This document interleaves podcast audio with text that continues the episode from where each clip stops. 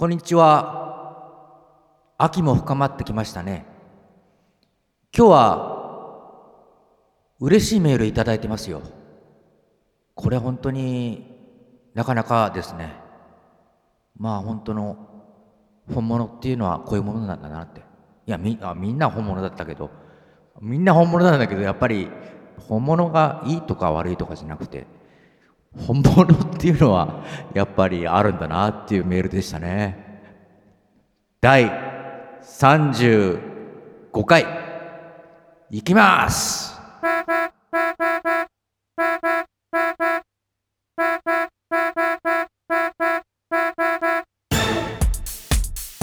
サードクラス。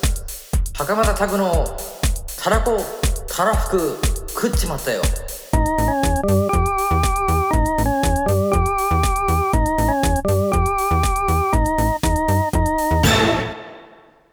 サードクラス袴田拓ですアシスタントの後藤遥です。サードクラス袴田拓のたらこたらふく食っちまったよ。今回もお届けいたします。今回はですね、番組宛てにメールをいただきましたので、はいそちらをちょっと読ませていただきたいと思います。愛知県名古屋市ラジオネームメガネコさんからいただきました。袴田さん、後藤さん、こんにちは。初めてメール差し上げます。たらこたらふく食っちまったよ。3週間ほどかけて通勤中に全部聞きました。通勤中、かっこ主に歩きながら、聞いている時に爆笑ポイントがやってくるとやばかったです。お二人の、おや放送事故かな？と思うほどの声も出ないくらいの爆笑を聞くとさらに笑いがこみ上げます。本当に楽しく聞かせていただきました。また、後藤さんの袴田語の通訳、もとい、補足が素晴らしいですね。袴田さんの言葉だけでは、はてな、と思うことも、後藤さんの補足により分かりやすく聞くことができます。サードクラスのライブはもう多分10年以上見ることができていませんが、ずっと気にしています。袴田さんがポッドキャストを始められたのは知っていながらなかなか聞くことができていませんでした。ようやく聞いて本当に楽しくて今後はアップされたらすぐに聞こうと思いました。楽しい時間をありがとうございます。サードクラスの曲ではマッハがとても好きで自分の中でとても大切な曲です。これからもポッドキャスト毎回楽しみにしていますので長く続けてほしいです。以上やってほしいことなどの提案ではなく申し訳ないです。単なる感想でしたが読んでいただきありがとうございます。ラジオネームメガネコさんからのメールでした。メガネコさん名古屋あんまり行ってないんだけどね。ごめんなさい。だけど名古屋行きたいな。メガネコさんは来てくれるよね名古屋行ったら。ライブ。ななんかいきなりなんかお礼もなく行ったら来るよねっていう。あ そんなそんなそんな入り。あれありがとうございます。すあいません。遅れましてすいません。ちょっと今名古屋っていうことにちょっと引っかかりましてね。名古屋が先に来ちゃいましてね。いや名古屋行ってないななんつってね。今ちょっと先に名古屋がはちょっと来ましてね。やっぱり名古屋行けてないなと思いましてねまあメガネっ子さんはその3週間ぶっ続けて通して聞いたと。いうことですから具合悪くなったんじゃないかなとちょっと思うんですけど。まあ、ええ。あの笑ってくださったっていうことなんですけどね、ええ。でもやっぱ3週間ぶっ続けでやっぱり僕のトークですからねどうなっちゃうのかなってちょっと心配になっちゃいますけどね、ぶっ続けてかどうかは分かんないですけどね。まああー3週間かけてええ。全部今までのを全部聞いてくださったと3週間でトータル何分ぐらいですかね。あの今まで撮ったのね。今までのどんぐらいかな。トータルでね。結構あるかもしれないですね。ね。それでねなんかぶっ通しもう食べてる時もトイレにいやいやいや行ってる時も通勤中だって。あ通勤中。通勤中って書いてありますからね。ね。はい歩きながら聞いてく歩きながらださった。そうです。はい。だからあの。言ってないそんなこと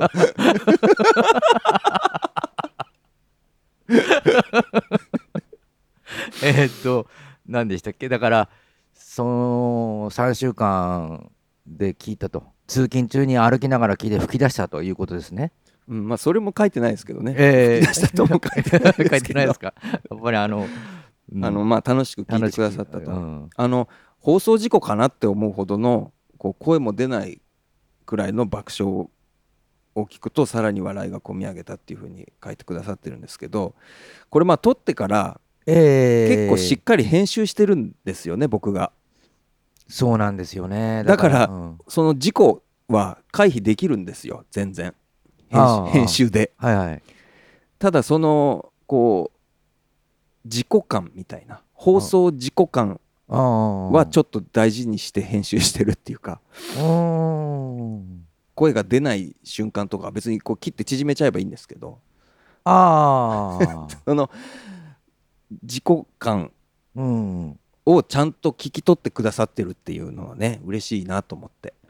自己感、事故を起こしてる僕。起こしてんのかな？あーまあ、うんうん。事故だからえ放送事故っていうのはね、ええ。生放送だったりとか、ええ。なんか生放送じゃなくても、えまあ、テレビとかで言えばこう電波障害とかね、えええそういうものが該当すると思うんですけど。まあ、編集してアップロードされたポッドキャストで放送事故っていうのはうん。通常はありえないんですけどね。うん。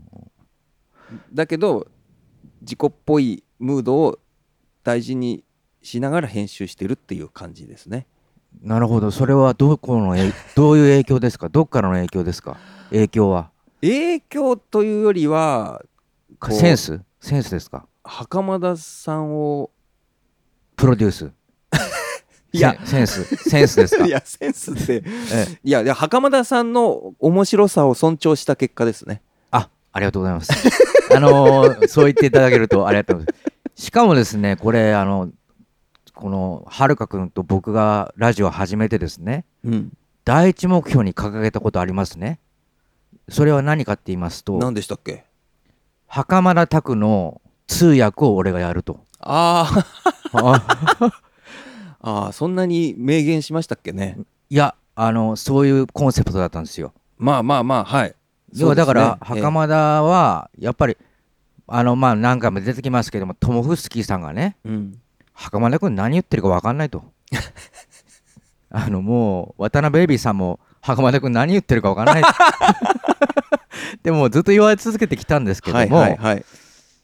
それでこの通訳が入ることによってですね初めて世の中に伝わったんです。世の中に初めて発信された初め発信された。みんな何言ってんのあの人って。ずっともう48年？48年言われ続けてきて生まれてからずっと。生まれてからずっと。で通訳が入ったってことですよ。初めて。ああまあそう。だから、うん。もうだからもうぼ母国語じゃないってことですよね。もう なんかもうあの、いやまあ母国語ではあるんですけどね、ええだから、えこう言葉はわかるんだけど、ええ。こう内容がというか真意がっていうか。うんがわからないっていうことなのかな？真意ですよね。うん。うんうんうんだから僕たち正直言ってテレパシーでやってますよね。やっぱりテレパシーでやってるから。テレパシー。だってテレパシーやんと分かんないじゃんあんなの。テレパシーだってあそれで分かるんだって。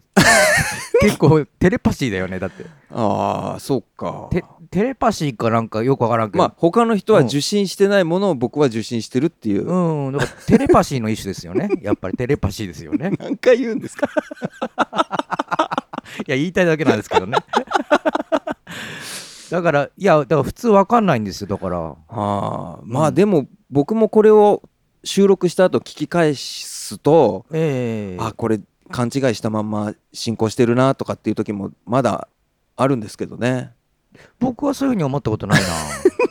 全部当たってるよ。いやでだからそうそう、うんうんこうお互い勘違いしたまんま進んでる瞬間もたまにあるんですけどああ、うんうんまあそういうことがなるべくないようにあの、うんなるべくこう正確な通訳をまあ心がけてはいるんですけどそれでだからこのポッドキャストなんていうのはもうありえなかったわけですよ。僕一人で語ってたらですね、誰もわかんないわけですからね。僕ここじゃないんですから。いやいやもうだから一人で語るわけにいかないんですよ。だからはるかくんがいないとダメなんですね。前なんかそういうのやってたんですよねやっててですね。一人語りのラジオやってたんですよ。ちょっと何話か撮ったんですけどね。うんまあもう、ハマる人はハマるらしいんですけどね。うんまあ、いいつ頃ですか？いやもう10年以上前ですけどね。あの不思議ツアーをやってたた頃って言ってましたっけ？えっ、と畜産と渡辺ベイビーとうんトモフスキーとはいサードクラスで回ったツアーのためにうんうん。宣伝用にラジオやってるんですけど、うん。何の宣伝にもなってないですよね やっぱり。あ何の宣伝にもあなってなくて。どちらかというと追加コンテンツみたいなねなんか感じですようんですね。ねで今はもうテレビあんまりもう56年見てないんですけどテレビは。はい。その頃テレビ見てましてねあのテレビまだ無料だった時代ねテレビがね、うん、今有料 テレビいや、い どういうこと？テレビが今有料じゃないですか有料のチャンネルももちろんありますけど、あ無料でした無料だと思いますよ。あそう、無料なんだ、はい。地上デジタル波は無料だと思います。無料ですか、はい。あでもテレビはうちあの2000年ぐらいの使ってるからな、あ、もうだから受信できないんですね。ええ今のデジタルはね。うんデジタルねはいはいはい。でもなんかあ でもそれを有料になったっていう アナログからデジタルになったんですよね。な,、はいなったんですけどはい。それでその時にね韓国のののど自慢というのがあったんですよは放送であ、はい。韓国版ののど自慢うん。ハマっちゃってですね韓国ののど自慢あのオーディションみたいなやつですか？要はだから日本のえ NHK でやってるのど自慢あるじゃないですか、はい。あれの韓国版ですね。ああ、もっとそんなにこうデビューを目指してやってるっていう人じゃなくて。そうそうそうそうそう、はいはい。割とこのなんちゅうかこうう歌を披露する自慢自慢大会みたいな。うん。まあなんかまあのど自慢ですからね、はい。自慢大会ですけど、はいはい。まあその韓国版があったんですね。ん。その感想をですね延々1時間ですよ一人語りで。マニアックだないきなり。ええ。全然不思議ツアーと全然関係ないし。でその頃ですね頭の回転もね今よりもっとねあの饒舌でしてですね、あええ。若いですからね、あはい。もう本当にわけわかんなかった。自分で自分で言ってますけど。ええそんなラジオをやりましたね、うん。一人でね、うん。それでまあ挫折したんですけどもね。うん。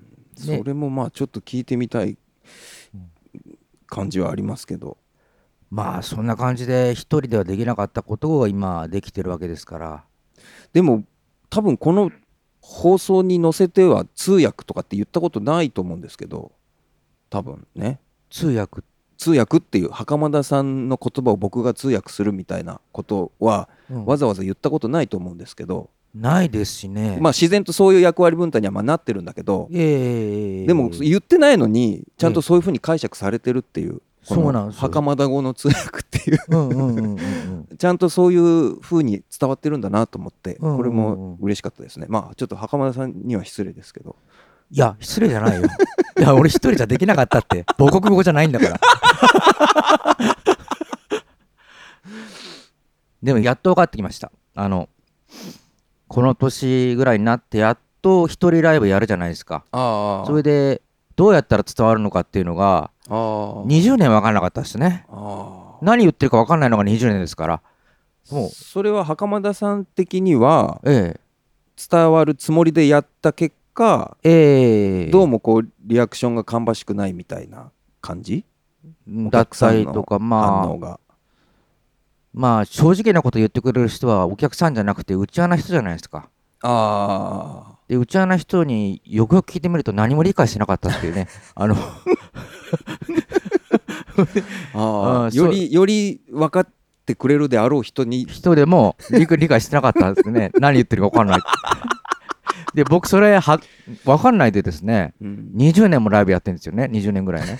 僕一人でねライブやってるんですけどね、まあでもうん。だから面白がってくれる人っていうか伝わってる人もいたことはいたんですよねそれはやっぱり。まあだからリピートしてくれる方ももちろんいますから、まあうん。うん分かってくれてたのか、うんまあ分かっているか分かってないかは別にしても楽しんでくれてはいたっていうことですね。そうですね。だから、うん。MC はどうでもいいけど歌聞きたいんだみたいな人もいたかもしれあないし。MC は何言ってるか分かんないけどわかんないけど。うん。いい曲だから聴きたいって、まあいい曲だとかうん面白い曲だとか捉えてくれればありがたいですけど、うん。まあ MC はとりあえずあの人は分からないということで あの。おいでもう気づいたのが最近ですからねでもまあ分かる人はいたんでしょうけどね。うんうん。でも少少数ごく少数派ですよね。だからやっぱり他の人にはないものですからね。その袴田さんの言語センスというか。そうですかね。だからそれをこうキャッチしてしまう人は他の人ではくすぐれない場所をくすぐられてるみたいな感じはあってこうハマるみたいなのはあるんじゃないかな。小商売。こ 小商売だあまあまあそのくすぐったさで今うん。例えちゃったからあれですけど、うん。必ずしもくすぐったいわけではなくてまあかゆいところでもいいんですけどかゆい。だからかゆくないとこ書かれるとくすぐったいけどええ。かゆいところを書かれると気持ちいいじゃないですか。あだあから他の人が誰も書けないところを袴さんが書いてあげたっていう可能性もあるっていう例えです。はい。えっ、と高齢者の方失礼ですけどもやっぱ背中痒くなりますね。やっぱ背中痒くなったら高齢者の方にやっぱり孫の手なんかやっぱり必要ですね。まあすごくこう、うん。ある人から見るとこれどうやって使うんだっていう複雑な形の孫の手なんですけど、ええええ。それがフィットする人もいるっていう。ああなるほどね、うん。どんどん例えが複雑になってますけど、うんうん。でもねまあだからまあ正直ここまで続いてきたんでねまあ続けてほしいって書いてますからはい。まあねなんとかこう知恵を絞っていうん。やっていきたいなっていう今気持ちになりましたね。いや良かったですね、ええ。正直言いますとね僕生い立ちシリーズ終わったらですね、うん、そんなに頻繁にはできないんじゃないかと思う思ったんですよ。うんうんうん自分のもうなんつうかこう持ちネタがもうないっていうか。もはいう生い立ちシリーズで全部使っちゃったっていうか。うんうんうんうんではるか君にメールしたんですよね。確かね。これからちょっとペース落とさないって。ああそんな話しましたっけ？したんですよ。うん。ちょっとペースこのままちょっとペースあの自分のテンション維持できるかしら？みたいな。な感じでなんかちょっと相談めいたことを言いましてね、そしたらもう「いややりましょうよ」って普通に言われましてね。うん、僕全然気に留めてないですねそれ。もう忘れてますあから。忘れてますでややりましょうよって言うから「あやるんだ」っつって「あじゃあやろうやろう」みたいな、うんやってくもんだっていうね、んうんうん。そした頭らどんどんまあいろいろメールもいただいたりしてアイデアが出てくるわけですけどね。あの何をやったらいいとか何を何をやったらいいとかね。うんいろいろアイデアもいただいてそれでいろいろやりましたよね。ううんん。やっぱり袴田さんはこう提示されたものに対してやっぱりその反応が独特なので。ああそうですか。だからこういうふうにメールをねいただいたりするとそれに対して袴田さんが反応するっていうののはやっぱり一つうん。ポッドキャストでやりたいこととしてはあるんですけど、そうですね、うん。うんだからやっていくうちにアイデアっていうのは出てくるもんですね。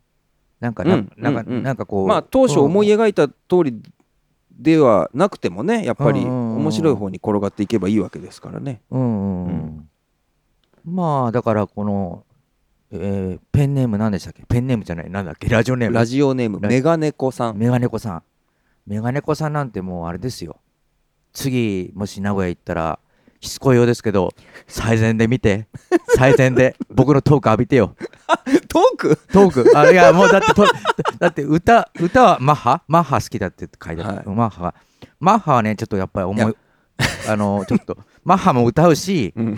あの最前列で見て。いやまあまあトークはねうん。だからこうん。のポッドキャストで聞いてくださってますから。ああそっか、はい。じゃあマッハ歌うから。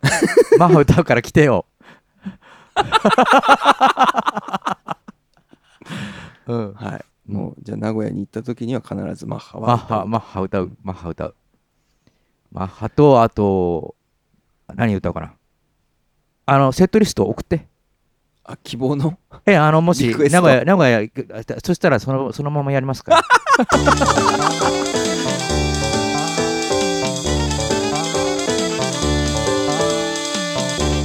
サードクラス袴田拓のたらこたらふく食っちまったよ。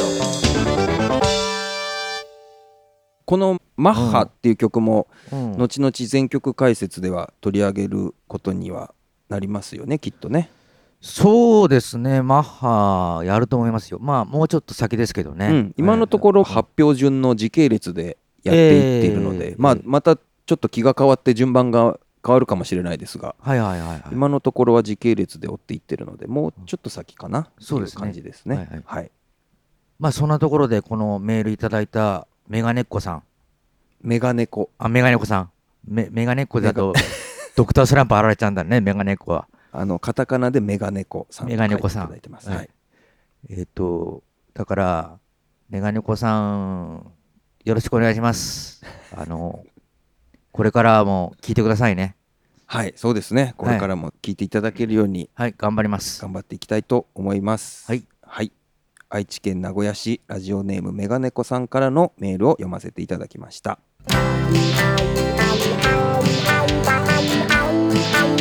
サードクラス袴田拓のたらこたらふく食っちまったよ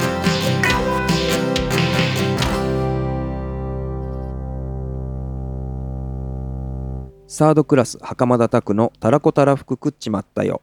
今回もお付き合いいただきましてありがとうございました。番組では随時メールを募集しております。番組の感想や要望、袴田拓への質問など何でもお寄せください。宛先のメールアドレスは袴田たらこ gmail.com です。ポッドキャストの各プラットフォームの詳細欄などにも記載がありますので、そちらのリンクからでもメールを送っていただけるかと思います。皆様からのお便りをお待ちしております。それでは次回もよろしくお願いいたします。お相手は袴田拓と後藤遥でした。ありがとうございました。ありがとうございましたサードクラス袴田拓のたらこたらふく食っちまったよ。は